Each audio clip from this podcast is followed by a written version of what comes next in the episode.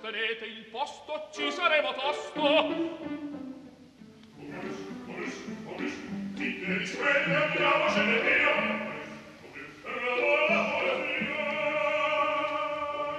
Momus, il caffè dell'opera.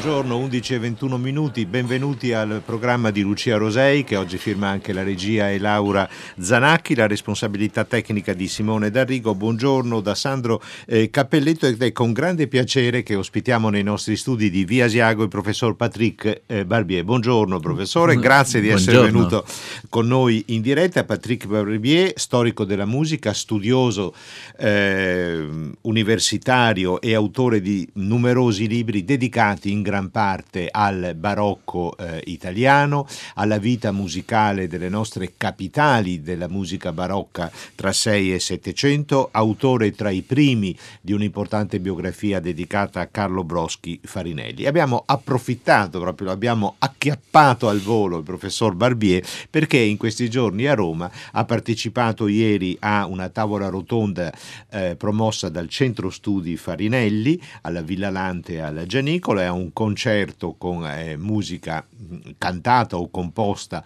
da eh, Farinelli, ma il motivo per cui oggi è qui con noi è soprattutto un suo- uno dei suoi libri più recenti, questo Voyage dans la Rome baroque, Le Vatican, le Prince e le fête musicali, Viaggio nella Roma barocca, il Vaticano, i principi e le feste musicali. E preparando questa trasmissione, eh, eh, il professor Barbier ha confermato la sua predilezione eh, per il periodo barocca, barocco annunciando quello che sarà il suo prossimo libro in uscita fra qualche mese in Francia, eh, la nazione dove è nato e dove risiede, eh, Baroque Passion, passione barocca. Ma insomma avremo modo di parlarne. Cominciamo con un ascolto, professor Bravi. Abbiamo scelto per, per- per iniziare un oratorio, un oratorio di eh, Giacomo Carissimi. Perché ha voluto partire da un oratorio? Perché l'oratorio è proprio una, qualcosa di specifico a Roma, è nato a Roma, era- è nato nell'ambiente di, di Filippo Neri e della Chiesa Nuova, poi c'è stata la costruzione di quell'oratorio eh, da Borromini eh, accanto alla Chiesa e è l'unica forma musicale che eh, ha il nome di un posto preciso nella città di Roma. E poi l'oratorio è qualcosa di vivo, Roma ha inventato qualcosa di magnifico, i fiorentini avevano inventato l'opera, un, dramma pro- profano e a Roma hanno inventato un, alt- un altro tipo di dramma però religioso Di carattere, e di che, carattere e- e che- che è sempre vivo, vivente, vo- vivo oggi perché eh, noi abbiamo creato a Nantes, nella mia città in Francia, un oratorio due anni fa, vuol dire che da Ro- dalla Roma seicentesca fino ad oggi è- è se- c'è sempre Sì, è creazione. stata una formula di enorme fortuna, nata anche per le particolari condizioni, diciamo, eh, sociali e, e- e- e politiche della città di Roma, eh, capitale del- del- dello Stato della Chiesa, qualche difficoltà ad accettare la forma profana dell'opera, però una grande passione per la vocalità, per la teatralità che vive in questi oratori sacri. Sì, in questi oratori e soprattutto con carissimi, ma anche Roma è una, una una città un po' da pare, è, è un po' eccezionale perché anche quando hanno fatto venire l'opera, l'opera che c'era già a Firenze e a Venezia negli anni mil- 1630, come per esempio il, il- il Sant'Alessio di Landi, eh, quando, dic- quando sono delle opere, sono veramente delle opere, però con un tema religioso, tema perché religioso, a Roma sì, siamo sì. a Roma e, e non bisogna andare su... la sintesi degli opposti. Ma incominciamo il nostro viaggio musicale con un momento dal Jefte, l'oratorio di Giacomo Carissimi.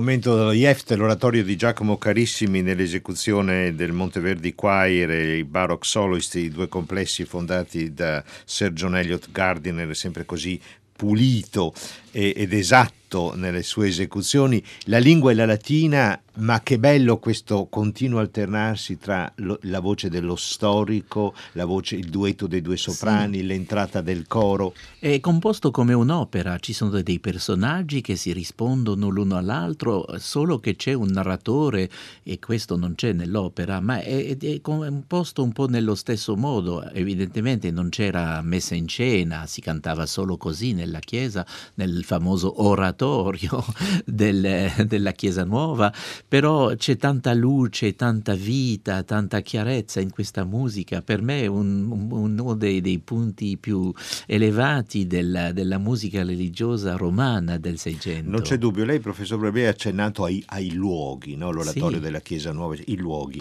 I luoghi sono molto importanti per l'esecuzione musicale, per il fascino dell'esecuzione. Non c'è dubbio, passiamo al miserere di Gregorio Gregorio eh, Allegri, che il fatto che venisse, questa musica venisse suonata, cantata eh, nella Cappella Sistina aumentava il suo fascino enormemente. Certo, e anche condiziona il, il, il, il tipo di musica. Alla, alla, Cappella Sistina non c'era nessuno strumento, nessun organo, niente. Si cantava sempre nello stile antico, eh? quello cioè totalmente a cappella. Quindi eh, non dobbiamo dimenticare che il Miserere d'Allegri è del 1628. Sì, eh? sì, sì. E, è anche precedente l'oratorio sì, di Carissimi. Però a un'epoca in cui già la musica che chiamiamo barocca oggi oggi aveva già completamente cambiato di, di, di, di via, con strumenti, con, quasi con orchestra. Ci ricordiamo le, le vespre di, i vespri di Monteverdi, Monteverdi. della Beata Vergine, con tanti strumenti, con effetti, con fenomeni di eco. Di eco nella Basilica sì, di sì, San invece Marco. Invece alla Sistina niente, sì, era, erano e, e, per molto tempo sono stati legati a quel tipo di musica del, del 500, eh?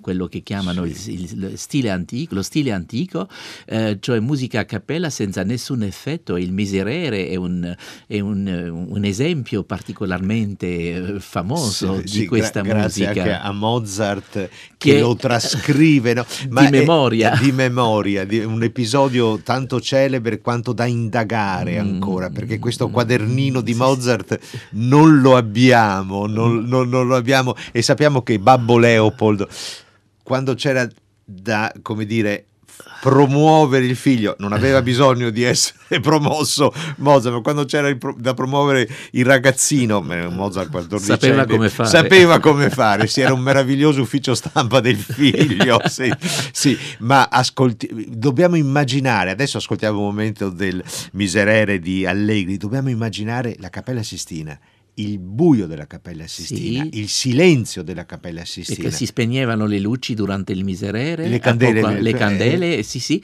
e poi dunque nessuno strumento, nessuna voce di bambino, come oggi in tutti i dischi sono generalmente bambini, ma non c'erano bambini alla Cappella Sistina. Perché c'erano gli evirati. Gli evirati e poi le voci maschili normali, quindi un ambiente molto particolare, una specie di intimità che eh, conviene a questa Assolutamente. musica. Intimità nella Sistina. Pensiamo al fatto che oggi la Cappella Sistina è visitata da 20.000 turisti ogni giorno. giorno. 20.000. Ecco, allontaniamo i 20.000 e immaginiamoci una notte della settimana santa nel silenzio e nel buio.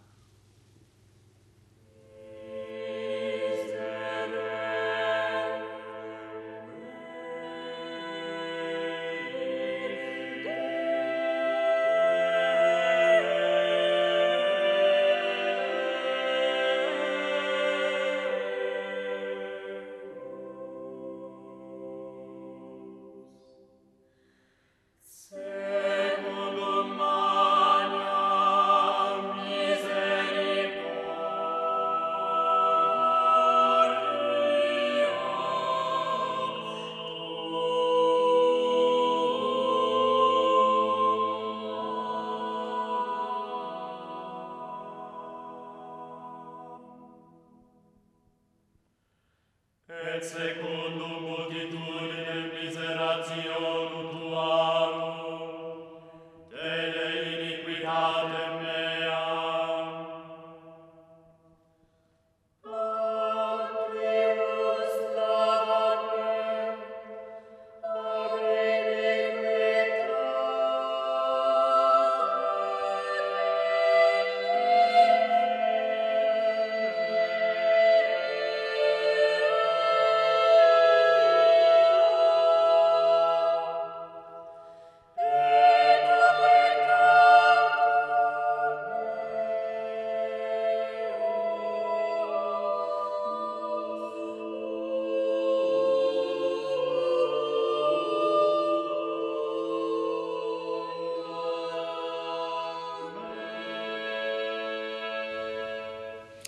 meraviglia, il Taverner Consort. Eh, fatalità, eh, i nostri primi due ascolti da due gruppi inglesi, eh, i, i gruppi fondati da... Eh, sono... sono... stati fra i primi a, far, a registrare tutta quella musica. Sì. Ricordiamo i primi, mi pare che la, la prima versione del Miserere eh, sia il, con i bambini di Cambridge, eh, del King's College Cambridge. E quindi sono veramente bravi. Per... E poi molto importanti sono stati eh, gli olandesi. Intanto è arrivato un messaggio al numero della comunità d'ascolto di Radio 3. Che meraviglia, sì, assolut- assolutamente una meraviglia, sì. una meraviglia soprattutto in quel contesto no? sì. che noi oggi facciamo fatica a immaginare, a ricreare. E non dobbiamo dimenticare che il Vaticano ha protetto questa, questo pezzo del Miserere d'Allegri. Sì. Non è una, una, non è una fabbia, è, è, è vero. La, durante tre secoli secoli, eh? non sì. si poteva uscire lo spartito, la musica, né, né, non volevo dire registrarla, ma né stamparla, niente. Sì. Né, eh, una copia, una copia ah, è stata mandata al, all'imperatore a Vienna. Sì, e anche al re di Portogallo. E al re di Portogallo. Sì. Però sono rimasti delusi quando l'hanno scritto. Perché detto, beh, beh, no, mi avete mandato sì. qualcos'altro, hanno no. protestato. Sì, perché c'è pochissimo sul, sul è scritto. Ma eh, bisogna sentirlo per rendersi conto dell'effetto, della, una magia proprio del, musicale. E, e, e, poi c'erano delle variazioni che, che, che, erano del coro della Sistina e soltanto loro rispetto tipo alla pagina improvvisazione, scritta. insomma, e che non sappiamo più fare oggi perché non è scritto sul foglio, quindi se, se prendiamo il foglio solo non, non basta ci vuole l'interpretazione, quello che eh, sapevano sa, fare. Sa, professor Barbier, ascoltando queste sue parole mi viene in mente anche Lucia Rosei lo ricorderà, una conversazione con Hordi Saval, ah, sì. proprio qui al nostro Momus, eh, e Saval disse, ma io insomma in, in, poche parole disse questo, mi sto annoiando a suonare con i musicisti europei, mm. perché hanno perso il gusto dell'improvvisazione.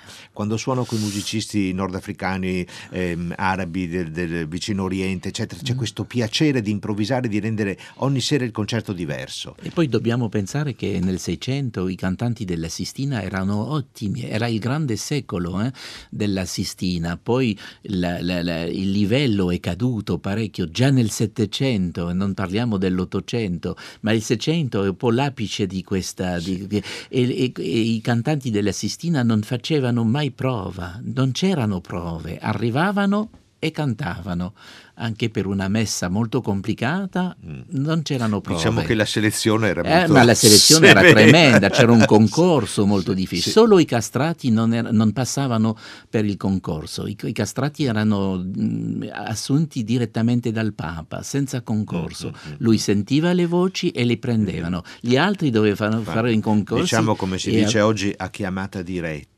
sì, anche perché la scelta era piuttosto complicata. Lasciamo un momento la, la sua amata Roma, facciamo un salto a Venezia, perché sì, in quegli perché stessi no? anni c'è un signore che si chiama Claudio Monteverdi, no? sì. che alterna il genere di composizione sacro mm al genere operistico, dall'Orfeo mm. al, ah, all'incoronazione di Popea, al ritorno di Ulisse in patria, con il quale arriviamo agli anni 40 del Seicento, quando ormai a Venezia si è inaugurato il primo teatro pubblico a pagamento, cioè io non sono più invitato dal principe o dal cardinale. Ma posso potere... pagare un biglietto per entrare. Una grande rivoluzione. Una rivoluzione, sì, sì, nel 1637 esattamente. Al teatro di San Cassiano, che eh, oggi sì. non c'è più, sarà eh. anche lui diventato a Venezia un bed and breakfast. Ma ma ascoltiamo il, il Kyrie dalla messa a quattro voci di Claudio Monteverdi.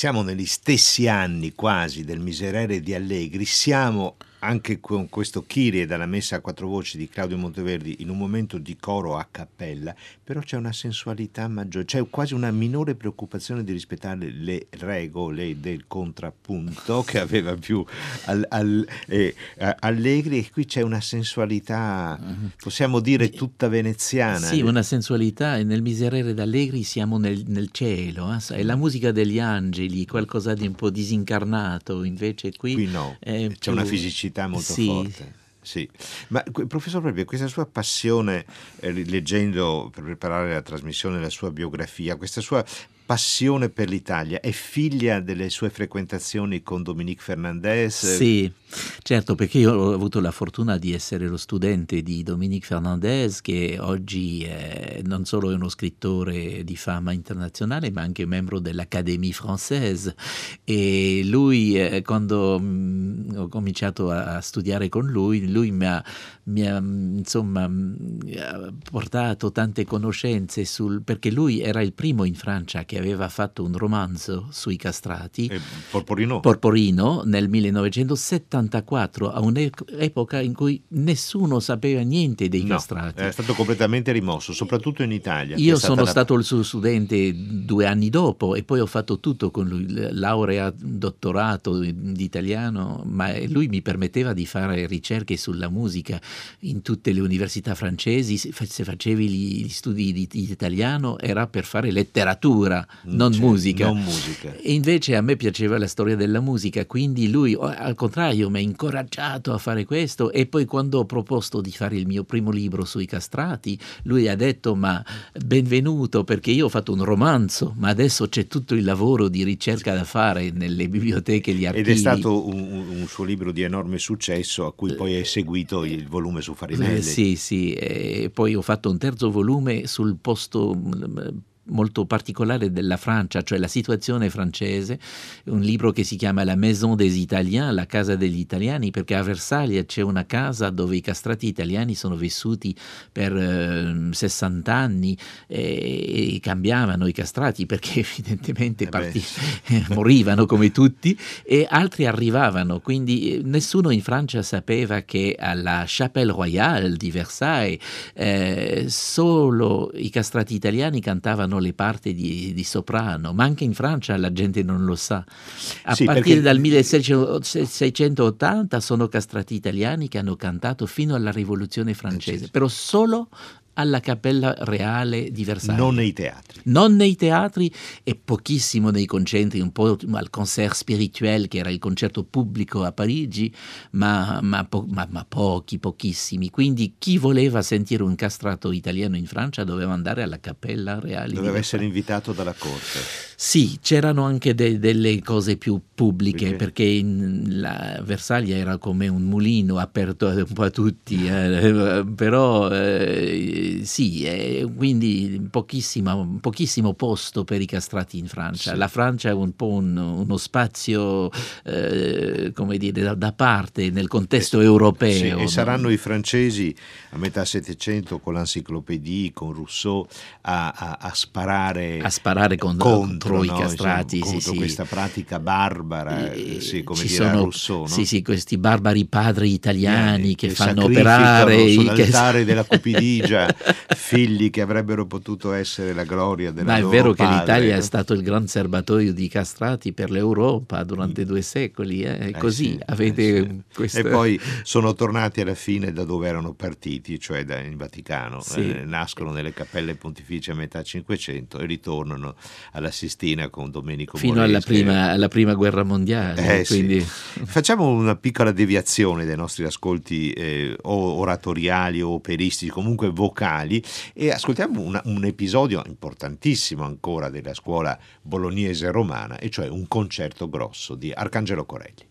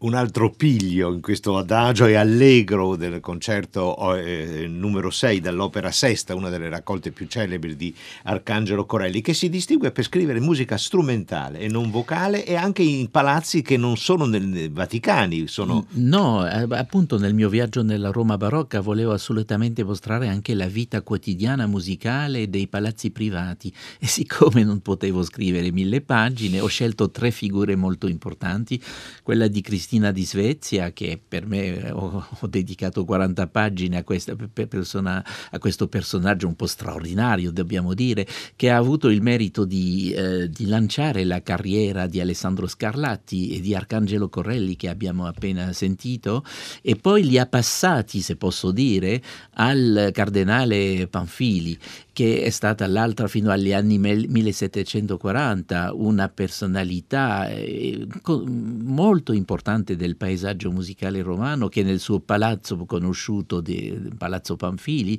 aveva ehm, i suoi interpreti principali eh, alloggiati in appartamenti, c'era una, una specie di corte con, un, con, una vita musicale che si poteva paragonare a quella dei grandi palazzi reali d'Europa, eh? non lo dimentichiamo.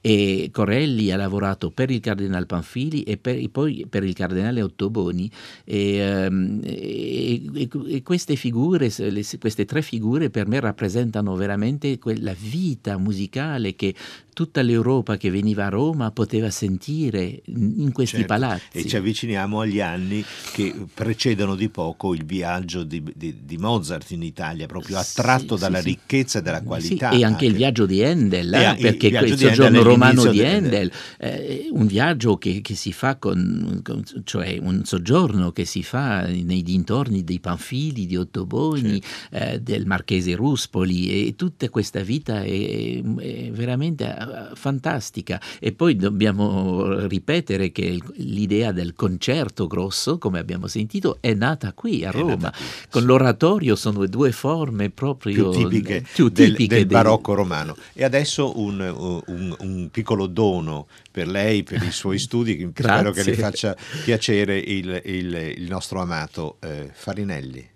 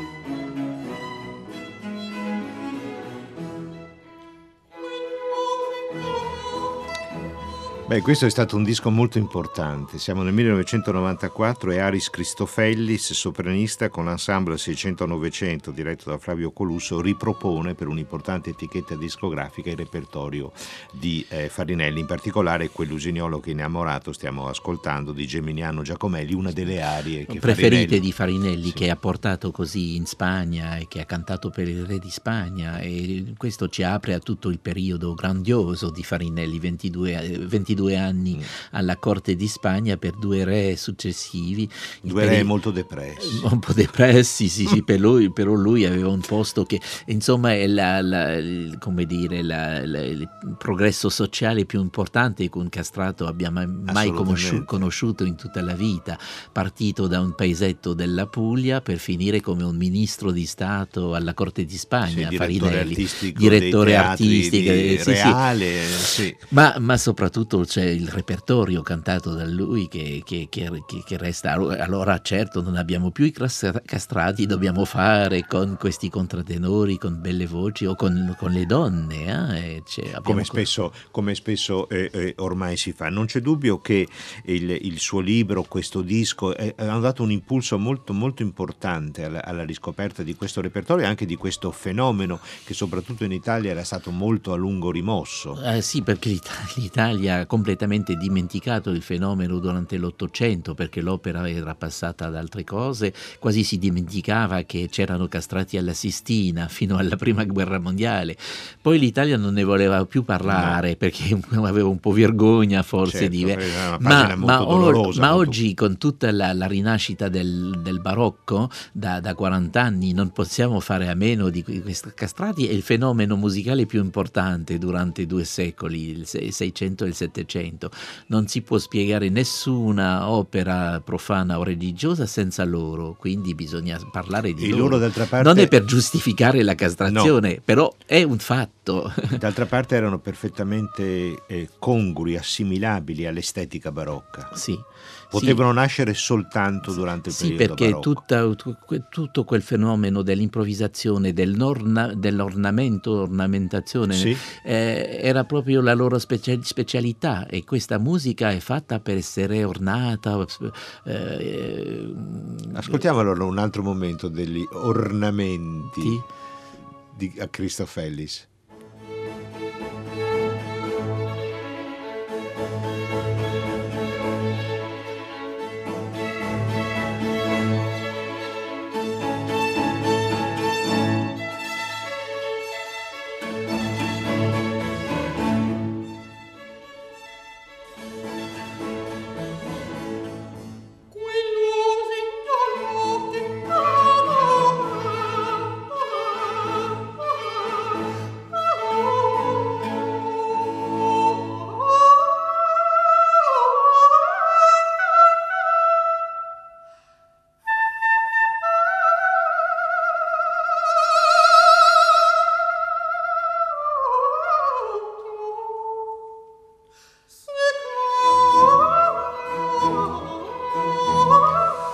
Ecco, bravissimo Ari Be- Cristo- bella imitazione del canto dell'uccello. È sì, fantastico, no? Possiamo capire che Farinelli ne, fa- ne faceva un cavallo di battaglia Eh dappertutto. E riusciva a placare perfino la pazzia dei suoi re spagnoli.